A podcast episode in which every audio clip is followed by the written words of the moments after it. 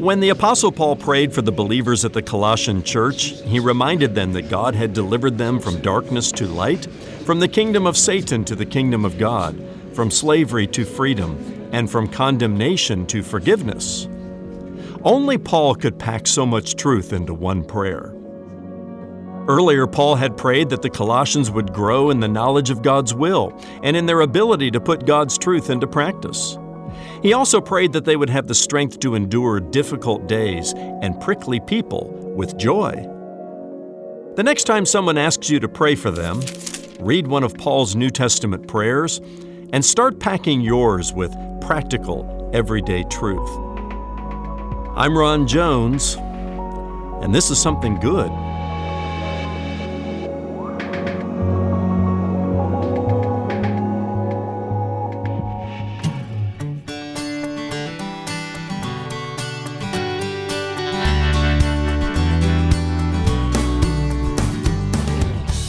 The joy God can give you does not depend on your circumstances. It exists in spite of them.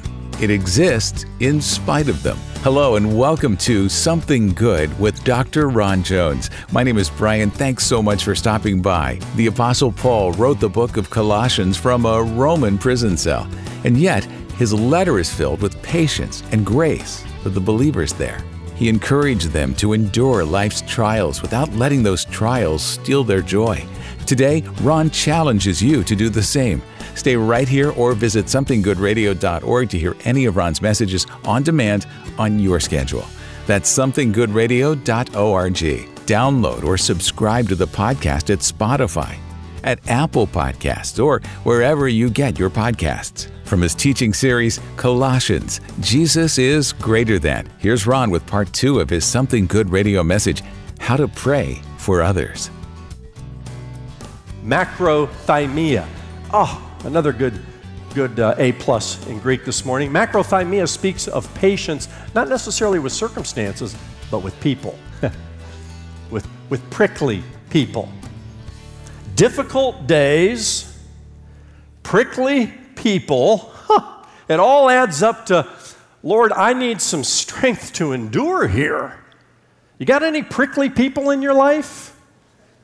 Turn to the person, no, don't do that. But, you know, some people are like porcupines, aren't they? Just prickly, prickly, prickly.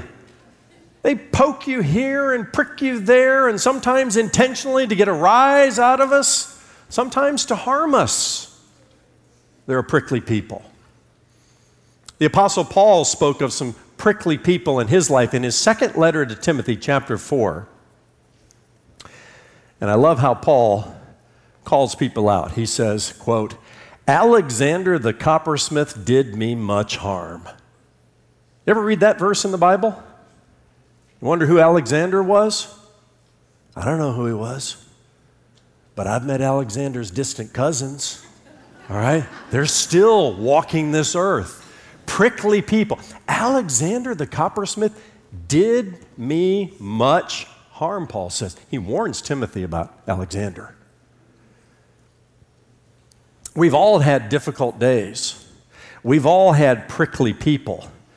And Paul understands this. This is life. I mean, he's writing from a Roman prison of all, you know, difficult circumstances.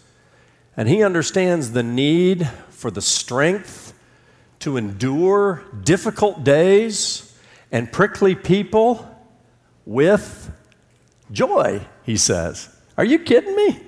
he drops joy into his prayer here? Sure. Because joy is part of the fruit of the Spirit, right? Love, joy, peace, patience, kindness. Joy is different than happiness. You know this, but let's review. Happiness has to do with what's happening, it's circumstantially based. But joy transcends the circumstances. You can be facing difficult days, prickly people, and still be full of joy. In fact, don't let your difficult days and your prickly people steal your joy. They're the biggest joy stealers in the world, but don't let them steal your joy. Why? Because you have knowledge of the will of God and you are putting that knowledge into practice through spiritual wisdom and understanding. and you are living a life, you are committed to walking in a way that is worthy of the Lord and pleasing to Him, bearing spiritual fruit. And when the difficult days come and the prickly people come, and they will, you refuse to let them steal your joy. You're going to you're going to endure those times with great joy. What a prayer this is. What an incredible, incredible prayer this is. Paul goes on to talk about giving thanks. He says, I pray this for you day and night. I pray ceaselessly for you. And then he goes on in verse 12 and he says, giving thanks to the Father. Thanksgiving should never be far from our prayer life. Uh, praying people are thankful people. And, and, prayer, a prayer of thanksgiving is always uh, a healthy thing for the soul. Giving thanks to the Father.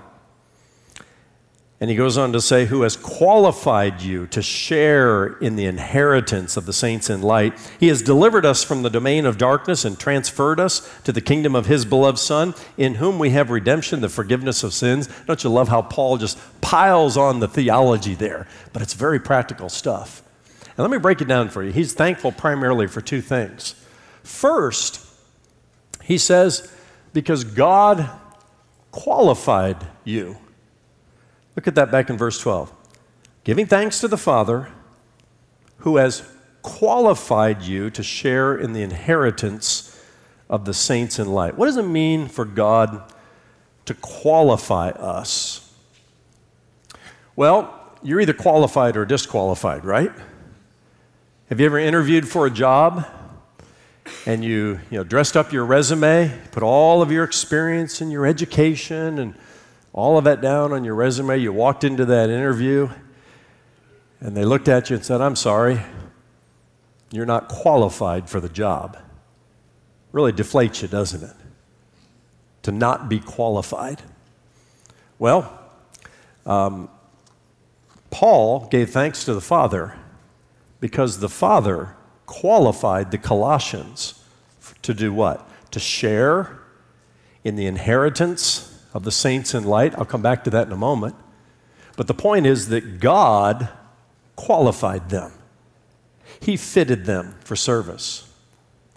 And what you need to understand is that to come into a relationship with God through Jesus Christ, you're not qualified, and neither am I.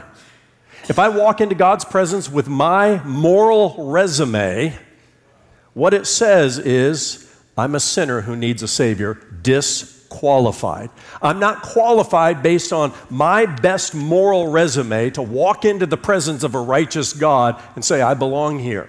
He's going to say, disqualified every time. All have sinned and fallen short of the glory of God. The wages of sin is death. Disqualified. But I can exchange my moral resume, and you can too, with Jesus Christ's resume, who is always qualified. He died on the cross for your sins. He lived a perfect life. He perfectly fulfilled the law, meaning he never broke a commandment. He is the perfect, sinless Son of God who paid the penalty for your sins and my sins and makes us qualified. Qualified to share in an eternal inheritance. You know, you have an inheritance coming that you can't even calculate. And we are sharing in the inheritance along with a group of people known as the saints in light. Do you know that as a believer in Jesus Christ, the word saint applies to you? I know you're looking to the person to your left and right and thinking, well, you don't look much like a saint. I live with you. I know you're not much of a saint, all right? But it's God who qualifies us as saints because I, I lay aside my moral resume and I pick up Jesus Christ. And I'm always qualified when I walk in with his resume. Still ahead, the second half of today's Something Good radio message with Dr. Ron Jones, lead pastor at Atlantic Shores Baptist Church in Virginia Beach, Virginia. If it's been a while since you stopped by our website, somethinggoodradio.org, you may want to pay us a visit. We've released a new streaming platform for Something Good Radio and Something Good Television. You'll also find our digital library, where you can search for biblical answers to some of your most challenging questions. Watch, listen, and download for free. That's somethinggoodradio.org.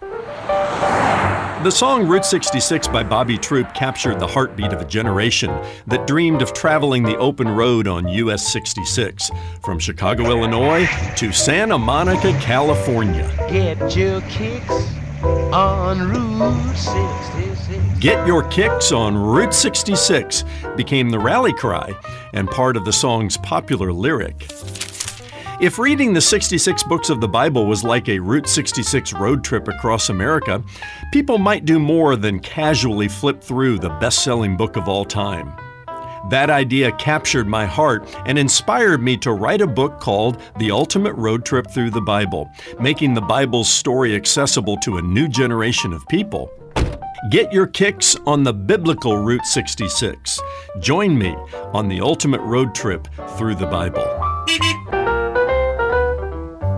Ron's new book, The Ultimate Road Trip Through the Bible, Volume 1, Old Testament, is now available. For a gift of $30 or more, request your copy of the 384 page book today. When you order the print book, you'll also get instant access to the Route 66 Digital Library, a $275 value. The digital library contains 66 video sermons, 66 audio messages, 66 downloadable sermon notes, and 8 ebooks. To order your copy of The Ultimate Road Trip Through the Bible, Volume 1, Old Testament, go to somethinggoodradio.org. That's somethinggoodradio.org. The Ultimate Road Trip Through the Bible is a welcome addition to any home library. And, Pastor, as you look back on your 66 messages through the Bible, what has been most impactful about the experience? And what are you hoping our listeners will get from the book? Brian, one of the most impactful things for me was to experience the grace of God energizing and equipping me to hammer out the project. Uh, my relationship with the Lord has grown even more intimate from having persevered to the end. One of the things I hoped to accomplish was to show people how the whole of God's Word hangs together and to do it without writing endless volumes of commentary. So, this uh, abbreviated resource called The Ultimate Road Trip Through the Bible is a companion to the Bible and offers the reader a bit of a, a bird's eye view of the major themes of each book showing how all 66 books of the Bible fit together to produce a unified work of the Holy Spirit. Stop by somethinggoodradio.org to request the ultimate road trip through the Bible, Volume 1, Old Testament, for your gift of $30 or more. Give over the phone by calling our offices at 757 276 1099 or mail your gift to P.O. Box 6245, Virginia Beach, Virginia 23456. Now let's get you back to the rest of today's message How to Pray for Others. Once again, here's Dr. Ron Jones. The saints in light is a term, uh, a Jewish idiom that speaks of lovers of truth and morality. We're among those who love the truth, starting with the person of Jesus who said, I am the way, the truth, and the life, and no man comes to the Father but by me. And Jesus who told us that uh, the truth will set us free, and he, he spoke the truth to us as well. And we are among those who, who are the, the saints in light, sharing in an inheritance because the Father qualified us. Paul says, I, I give thanks to God on behalf of you and the fact that he does that. Then he shifts from you to us. He can't help himself. He gets, get, goes on in verse 13. He says, And he has delivered us. He qualified you, but oh, he delivered us. The word deliver means to rescue, to rescue something that is uh, distraught and going in a bad direction, to, to rescue something that is lost. And there are four ways that he speaks of being delivered. Uh, first, from darkness to light. From darkness to light. In the Bible, darkness and light are often metaphors for truth or no truth. Darkness is not the opposite of light, darkness is the absence of light. And if you're in darkness, spiritual darkness, apart from Jesus Christ, you are groping around in this world You are walking in spiritual darkness. Just close your eyes for a moment and imagine what it's like to be spiritually blind and in darkness. You can have all the light in the world coming through your eyes and you can see physically, but you're spiritually in darkness. And you need the light of Jesus Christ. This is why Jesus says, I am the light of the world. So, from darkness to light, from the kingdom of Satan to the kingdom of God. What a, what a transformation took place there. He transferred us into the kingdom of his beloved Son. Who's in charge of your life? You say, Well, I am. I'm the captain of my soul. No, not really. The God of this world, who is Satan himself, the fallen angel Lucifer, really has you in the grip of his kingdom.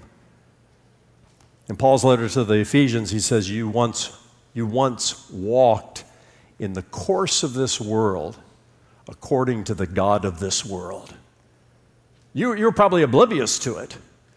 But when you come to faith in Jesus Christ, he transfers us from this kingdom of darkness to the kingdom of light, from the kingdom of Satan to the kingdom of God. Thirdly, from slavery to freedom.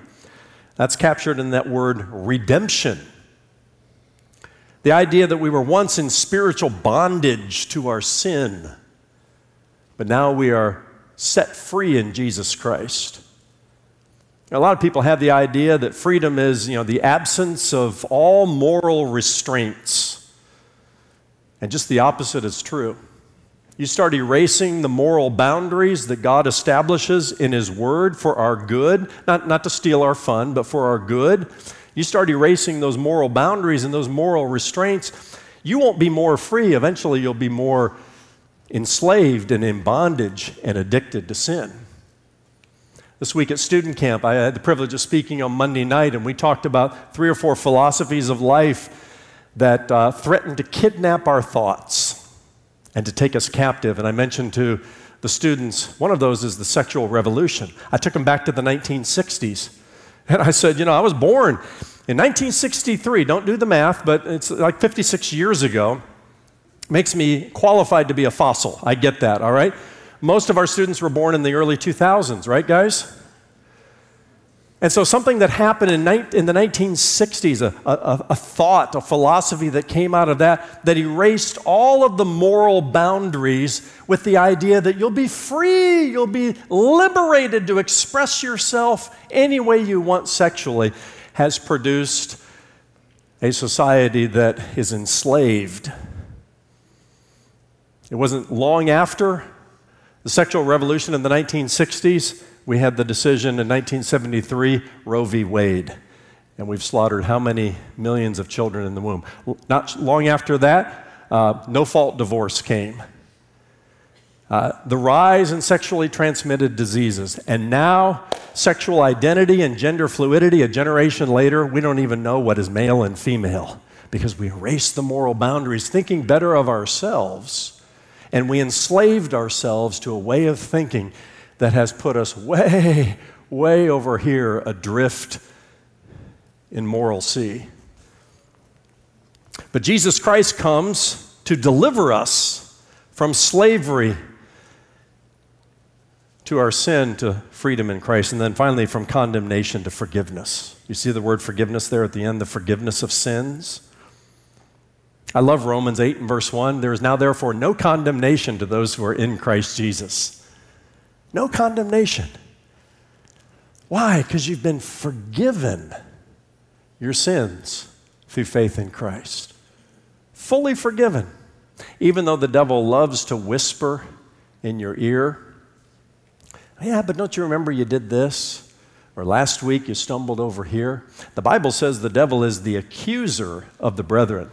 And if we understand Job chapter 1, that he has some access to the throne room of God. He loves to step into that presence and accuse you and accuse me.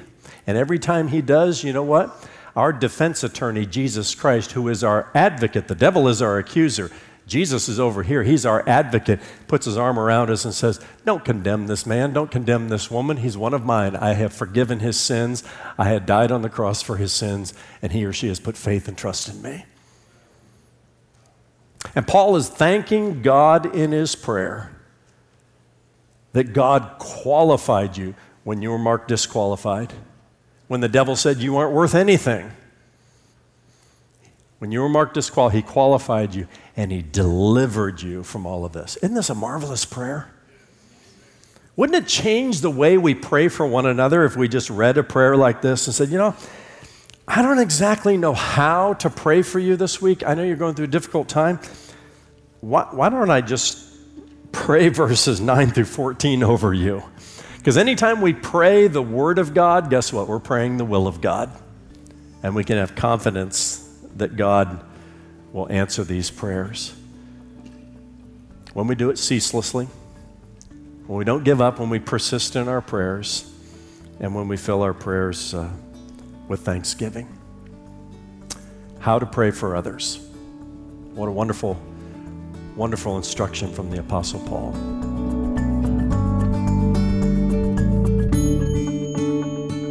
Thanks so much for being here for today's Something Good radio message, How to Pray for Others. And Dr. Ron Jones joins me now. Ron, let's talk for a minute about this deliverance from condemnation to forgiveness. Because there are a lot of Christians out there who get bogged down in self condemnation. What can you say to encourage them to break free from that mindset? Well, Brian, let me start with two extreme ideas, two groups of people that fall on opposite sides of the same coin. For example, some people say, I believe I'm going to heaven because I've lived a good life. Others say, I believe I'm beyond redemption because I've lived a bad life. Now, at first glance, one group seems prideful and the other seems humble. At least that second group is acknowledging their sin, right? But at the risk of sounding harsh, there's an element of pride in both groups, because both are relying on their own performance as the key to their eternal destiny. The good news is neither group is beyond redemption. We simply need to steer them towards the cross of Christ and invite them to believe what He has done on their behalf. Now, there's a third group I'd like to suggest. These are believers in Jesus Christ who know they're saved, but who are still getting bogged down in guilt and self condemnation. If you're listening today and you find yourself in this group, I want to remind you that condemnation comes from Satan and no one else. He is the source of it. You don't have to do anything to earn God's salvation. You don't have to do anything to earn His love or His approval. When we feel as though we do, when we buy into that idea of performance, uh, we're actually taking something away from Christ's completed work on the cross. So, self examination, yes. Self condemnation, no. God does not condemn us, and neither should we condemn ourselves. This is why the gospel is such great news, Brian. I've said it before and I'll say it again.